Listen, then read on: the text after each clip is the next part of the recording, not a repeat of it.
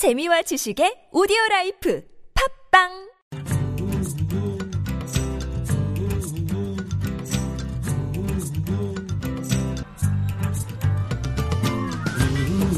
수베디의 만포통신.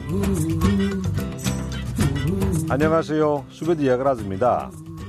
경남의 초, 중, 고등학교에 다니는 다문화 학생이 3년 사이에 배 이상 늘어났습니다.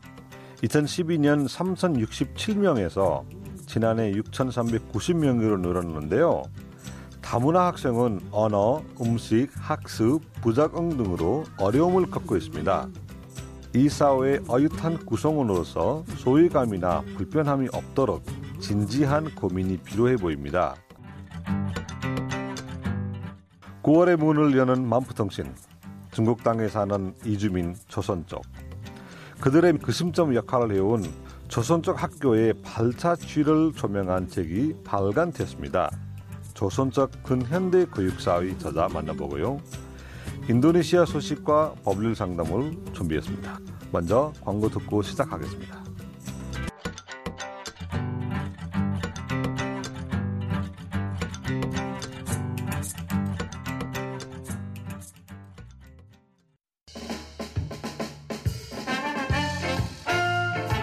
수베디가 부른다. 대한민국 국민의 교육력 아마 세계 최고일 겁니다. 부모 또는 마지는 죽을 먹고 배를 굴어도 자식들이나 동생 공부는 시켰던 시절부터 진학과 스펙을 위해 애쓰는 것은 남녀노소 구분 없는데요. 한국인의 뿌리인 조선 쪽의 경우도 마찬가지라고 합니다. 이러한 조선 쪽의 교육열은 조선 쪽 학교를 통해 이루어지는데요. 중국 땅에 사는 이주민, 조선 쪽, 그들의 민족 교육의 구심점 역할을 해온 조선족 학교의 발자취를 조명한 책이 발간됐습니다. 한국학 중앙연구원 책임연구원인 정미란 박사의 조선적 근현대 교육사인데요. 저자 연결해 직접 말 좀 나눠보겠습니다. 정미란 박사님 안녕하세요. 네, 안녕하세요. 책 제목이 조선적 근현대 교육사입니다. 구체적으로 언제부터 언제까지의 기록인가요? 네. 아, 이 책은요. 예. 아, 조선인들이 이제 압록강하고 도망강을 넘어서 중국 지역에 옮겨가서 살기 시작한 이- 어, 20세기 초, 그러니까 1900년대 초부터 현재까지 예, 중국 조선족 교육의 역사를 다루고 있습니다. 예. 근데 이렇게 어, 조사를 하고 책까지 발견하는 계기가 어떤 계기인가요? 아, 제가 2007년부터 중국 조선족 생활사 연구를 이제 하기 시작했어요. 그래서 그때 아, 조선족 1, 2세대들 아, 노인분들을 많이 만나가지고 그들의 이제 중국 이주한 경위 그리고 지금까지 어떻게 살아오셨는지 쭉 생애를 많이 들었었거든요. 네. 근데 그 들으면서 그분들의 이제 기억이라든가 가치에 가장 중요한 게 바로 교육이나 학교와 관련된 것더라고요. 예. 그래서 그 이후에 제가 한국으로 이제 어, 조사한 이후에 돌아와서 아 그들이 겪었던 교육의 역사는 뭔지 좀 책으로 적어봐야 되겠다는 생각을 했었고 이제 그런 계기로 이 책을 쓰게 됐습니다. 네. 박사님께서는 조선적 교육을 소수 민족의 교육이며 이주민의 교육이라고 판단하셨는데요. 이유는 뭔가요? 그 조선족 학교는 중국 공교육 체제 하에 있는 중국 학교입니다. 예. 왜냐하면 조선족들은 바로 중국의 국민이기 때문이죠. 그렇죠. 그리고 또 어, 조선족들은 중국 한족과는 다른 또 소수민족이잖아요. 네네. 그리고 이 조선족 학교는 이런 소수민족인 조선족들을 대상으로 하는 단일한 교육기관이고 그렇기 때문에 이 조선족 교육은 바로 중국의 소수민족인 조선족들 즉 소수민족의 교육이고 예. 또이 조선족들은 아까 말씀드렸듯이 100년 이상의 이주 역사를 통해서 구성된 이주민들이죠. 원래 중국 땅에 살고 예. 있었던 분들이 아니라서 예. 그러니까 이주민의 교육이라고 할 수 있습니다. 해방을 전후로도 교육이 달라졌을 텐데 시기별 영향에 따라 교육이 어떻게 달라지는지 설명 부탁드립니다. 네, 그 중국의 정치 상황에 따라 예, 조선족 교육은 큰 변화를 지금까지 겪고 있지요. 예. 45년 이전에는 저 조선인들이 직접 하는 교육도 있었고, 네. 그 다음에 중국인들이 하는 교육도 있었고, 일본인 체제하에 있는 교육도 있고, 그 이후에 45년 이후에는 중국의 정, 그 학, 학교, 소수민족 학교가 되면서 중국의 어, 소수민족 정책에 따라서 조선족 학교의 모습이 크게 변하죠. 예. 예, 그래서 이제 45년 이후에 1949년에 이제 중국 공산당 정부가 중국 정부가 수립되면서부터 이제 조선족 학교는 크게 성장하거든요. 그때 이제 소수민족 정책을 음, 중국 정부가 수립을 하면서 예. 그래서 대약진 운동기라고 하는데요. 50년부터 76년까지 그때는 이제 조선족 학교가 굉장히 양적이나 질적으로 굉장히 성장합니다. 그래서 전국에 조선족 학교가 크게 많아지는데요. 그 이후에 이제 문화대혁명기죠. 66년부터 예. 76년기, 76년 요때는 한족 중심의 그 민족 그 동화 정책을 실시하면서 조선족 학교가 통폐합돼 한족 학교가 통폐합되거나 문을 닫게 되고 굉장히 아. 많이 쇠퇴했죠. 예. 이제 그 이후에 이제 개혁 개방되면서 다시 소수민족 정책이 교육 정책이 다시 부활하게 되거든요. 그러면서 조선족 학교가 다시 회복은 됐지만 그 이후에는 이제 중국 정부에서도 한족 교육이라든가 그러니까 의무 교육이라든가 예. 뭐 이런 거에 이제 많이 힘을 쓰면서 한족 학교가 굉장히 좋아지고 그다음에 뭐 구태여 조선족 학교를 가야 될 뭐 그런 비교 우위가 없기 때문에 요 사이에는 점차 이제 조선족 학교보다는 한족 학교로 점차 학생들이 선택을 많이 하고 있는 추세죠. 네. 그 민족성이 강했던 시절도 있지만 네. 현실성도 무시하지 못할 텐데 네. 그에 따른 변화도 있나요? 다른 변화도? 아, 그쵸. 당연히 민족성이 강했던 시절에는 네, 조선인이니까 당연히 조선학교에 간다. 그렇죠. 뭐 이거는 예. 이제 당연한 이렇게 생각으로 열, 생각했었고 누구나 다 조선인들이면 이제 조선인 학교에 다녔죠. 근데 점차 이제 세대가 멀어 뭐만 진행이 되면서 중국 사회에서 어떻게 더 많이 예, 정착할 수 있을까 이런 실리적인 이유로 학생들이 이제 학교를 선택하게 되고요. 네. 뭐 그러면서 지금은 사실 어 조선족의 정체성을 강화하겠다라고 하는 생각보다는 뭐 중국 내 상황이라든가 국제 정세라든가 아니면 이제 고향 뭐 북한이나 한국과의 관계라든가 이런 걸다 봤을 때 어떻게 선택하는 것이 자기가 학교를 선택하는 것이 본인의 음. 삶에 도움이 되느냐 뭐 이제 이런 생각 예. 하에서 학교 선택하게 되겠죠. 예. 2000년대 들어서 네. 조선족 학교가 모색하는 새로운 성장 방안은 한국에 있다고 하셨는데 네. 뭐 어떤 부분에서 그런지 구체적으로 좀 알수 네. 있습니까? 네.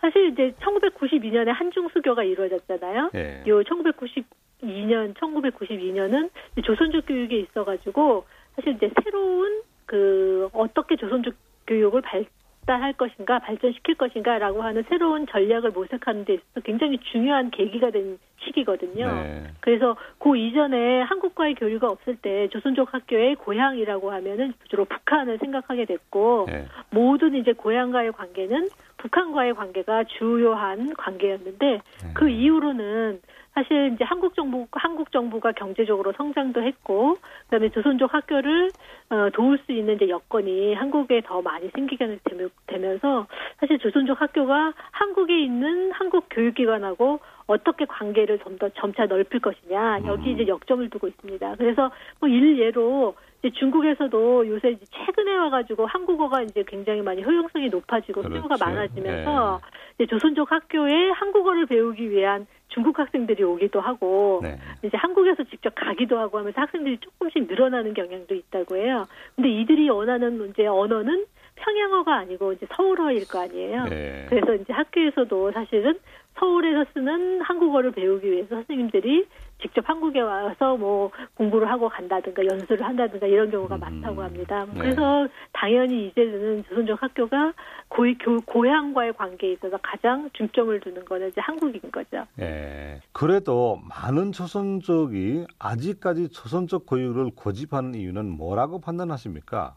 예, 사실 지금은 뭐 조- 중국의 한족 교육도 질적으로 굉장히 수준이 높고 또 이 조선족들도 중국어에 능통해야 중국 사회에서 더 도움이 될 수 있다고 생각이 됩니다. 네. 그럼에도 불구하고 사실 연변 지역에 있는 조선족 학생들 50% 이상은 조선족 학교에 아직도 다니거든요. 어, 이제 그 이유는 이제 이들이 어, 오랜 기간 동안에 100년 이상의 소수민족의 역사를 가지고 있잖아요. 네. 그러면서 어떻게 하는 것이 이런 굉장한 지금도 이제 중국 사회도 점차 경쟁 사회화 되고 있는데 이런 중국 사회에서 소수 민족으로서 어떻게 하는 것이 이런 삶을 자- 더 성장시키는데 좀 유효한 것인가라고 생각했을 때 이런 자기 민족인 그 소수 그 한 조선족으로서의 그 민족 언어를 유지하는 게 어떻게 보면 더 좋은 삶의 전략일 수 있다. 뭐 이렇게 좀 판단하고 또 선택하고 있는 것 같습니다. 네. 좀 다른 질문 될 수도 있지만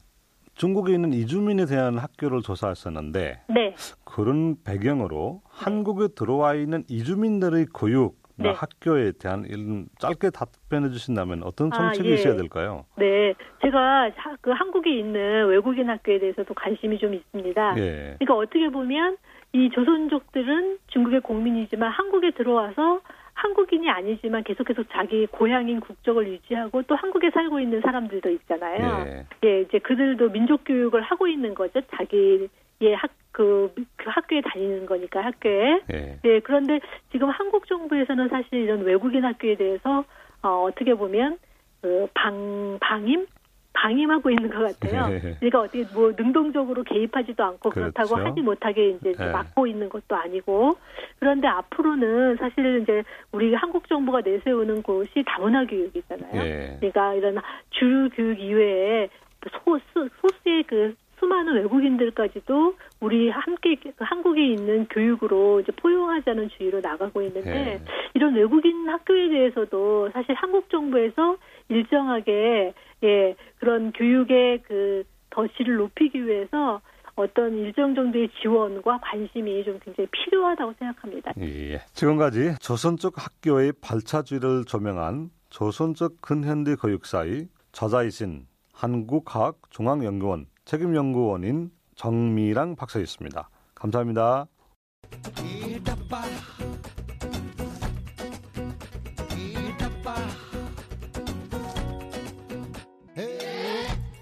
고향 동식원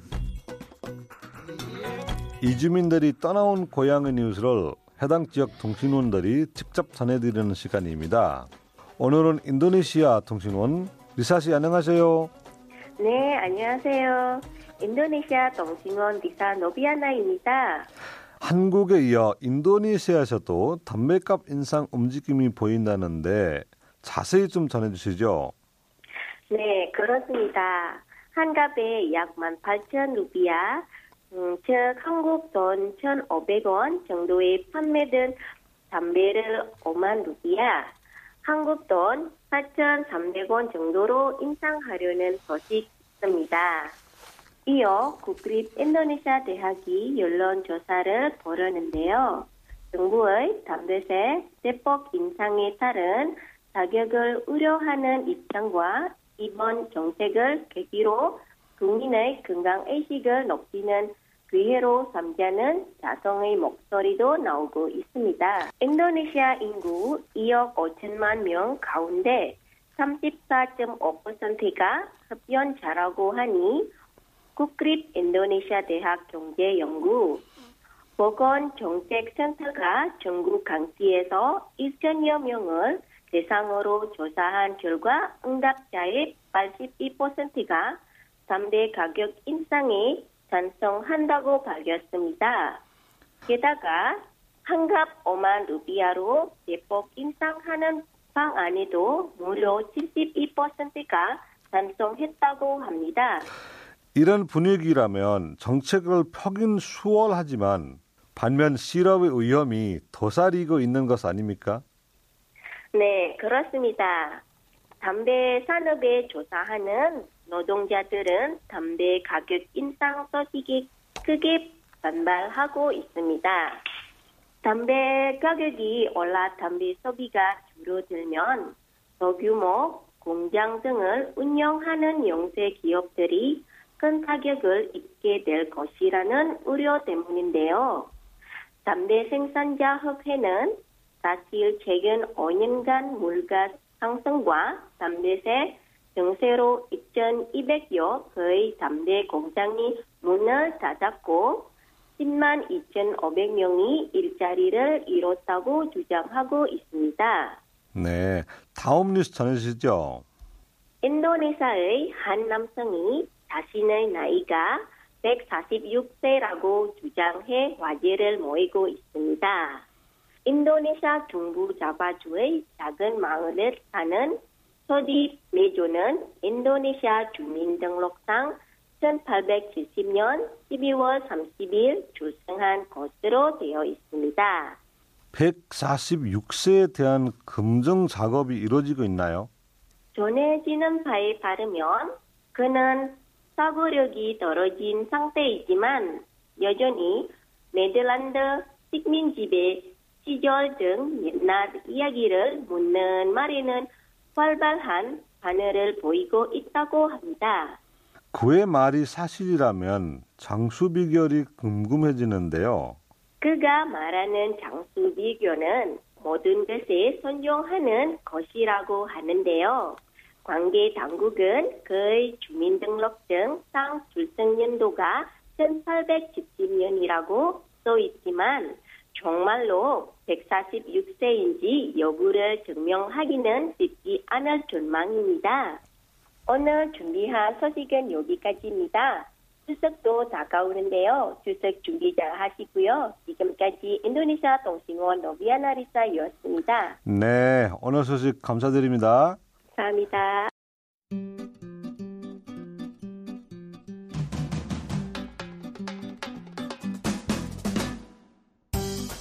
스웨드의 법률 상담. 만프통신에서는 한 달에 한 번 법률 상담을 합니다. 박미애 변호사님 나오셨습니다. 변호사님 안녕하세요. 네, 안녕하세요. 더위가 엄청 기승을 부렸더니 시간이 결국 모든 것을 다 해결해줬네요. 그럼 오늘은 어떤 상담 해 볼까요? 아, 오늘은 제가 위장 결혼에 대해서 이야기를 해보려고요. 네. 이 뭐 위장 결혼이라는 게 법률 용어는 아니고요. 혹시 스베디 씨는 혼인 무효란 말을 들어보셨습니까? 부부가 결혼해서 살다가 이혼하는 것은 주위에서도 봤지만 혼인이 무효가 됐다는 말은 들은 적이 거의 없는 것 같습니다. 그러시죠? 뭐 우리 민법에서는 혼인 후에 부부 관계에 문제가 생겨서 관계를 해소하는 이혼하고 구분되는 개념으로 처음부터 문제가 있는 혼인을 무효로 선언하는 혼인 무효 제도도 가지고 있는데요. 네. 예, 일반적으로 말하는 위장 결혼, 즉 뭐 결혼할 생각이 없으면서 혼인 신고만 한 경우는 혼인 무효 사유 중에서 당사자 간의 혼인의 합의가 없는 때에 해당한다고 보고 있습니다. 이주민 사회에서도 위장 결혼이 종종 문제가 되는 때가 있습니다. 재료 자격 얻기 위해서 그런 방법을 쓰는 것 같은데 당사자 간의 혼인의 합의가 없는 때에 해당해서 혼인 무효가 되면 혼인의 효력이 없어지는 것은 법적으로 당연하겠죠. 예, 그렇습니다. 어, 위장 결혼이 밝혀지면 두 사람이 더 이상 법률상 부부로서 보호를 받지, 받지 못하는 것은 물론이고요. 더 나아가서 이게 형사처벌 대상이 됩니다. 어, 공전자 기록 등 불실 기재죄라는 죄가 성립합니다. 제명도 무척 어렵네요. 네. 공전자 기록 등 불신 기재죄요. 예. 네.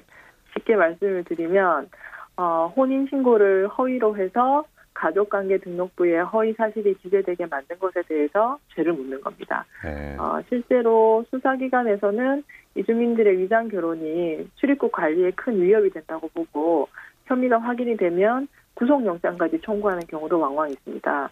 뭐 그만큼 중대한 범죄로 본다는 의미인데요. 어, 그런데 이 위장 결혼이라는 것을 판단하는 기준이 뭘까요? 글쎄요. 서류상으로는 부부지만 같이 살지 않고 서로에 대해 거의 알지도 못하고 특별한 이유 없이 아이도 없고 뭐 그런 것들이 받는 기준이 되지 않겠습니까? 위장 결혼이 아닌 그 주변에 진정한 부부들도 보면 직장이나 교육 혹은 뭐 지병으로 인해서 서로 떨어져 사는 경우가 많잖아요. 네. 그래서 동거 여부가 중요한 판단은 판단 기준은 아닌 것 같다라는 것이 이제 제 개인적인 생각이고요. 어, 혹시 이런 경우는 어떻게 생각되시나요? 어, 아내가, 그러니까 그 여자가, 아내가 남편보다 스무 살 가까이 나이가 많아요. 그리고 남편이 외국인이고, 아내는 한국인입니다. 그리고 둘 사이에는 아이가 없고요. 남편 종교로 아내가 개종을 하지 않아서, 현재는 부부의 종교가 다릅니다. 이 경우에는 위장 결혼으로 보이시나요? 제가 딱 잘라 말하기는 어렵지만 흔히 볼 수 있는 부부의 모습이 아니네요. 의장 결혼으로 의심할 수도 있는 상황인 것 같은데요. 네 네, 그렇죠. 이게 객관적인 조건들이 그런 생각이 들게끔 만들죠. 그럼 이번에는 그 부부가 서로 전혀 다른 문화권에서 자랐기 때문에 어, 서로 외모를 통해서는 나이를 제대로 가늠할 수가 없었고 또 처음 만남이 각자 자신의 형제나 자매를 통해서 이루어졌다면 어떻습니까? 또 종교와 식생활이 다르고 전 처나 전 남편의 아이들이 있기 때문에 나머지 가족들이 익숙해질 때까지 서로의 생활을 존중하면서 살고 있다면 또 어떻습니까? 그러니까 이 경우도 위장 결혼으로 의심을 받아야 될까요? 그런 사정이 있다고 설명하면 얘기가 또 달라지겠죠. 네. 그렇죠. 이게 아직 위장 결혼인지 결론은 나지 않았지만 최근에 비슷한 사건을 제가 진행을 했습니다. 어, 세상에 수많은 부부가 있고 각자가 사는 모습도 제각각인데 위장 결혼 여부를 판단하는 것이 혹시 우리의 그 고정관념이 그 기준이 아닌가라는 생각을 제가 그 사건을 하면서 하게 됐습니다. 어, 수사 당국이나 정보기관에서는 결국 전형적인 부부의 모습 또 그 중에서도 한국의 전형적인 부부의 모습과는 다른 다문화 가정의 경우 이게 위장 결혼이 아니냐라고 의심을 하는 것이 아닌가 그런 생각이 좀 들었습니다. 그렇죠. 좀 전에 이주민의 경우에는 의장 결혼한 것이 적발되면 구속이 될 수 있다고 하셨잖아요. 네. 실제로 그런 일이 있습니까? 어, 정확한 통계 수치가 있거나 한 게 아니라서 뭐 많다 적다 정확하게 제가 말씀을 드릴 수는 없는데요.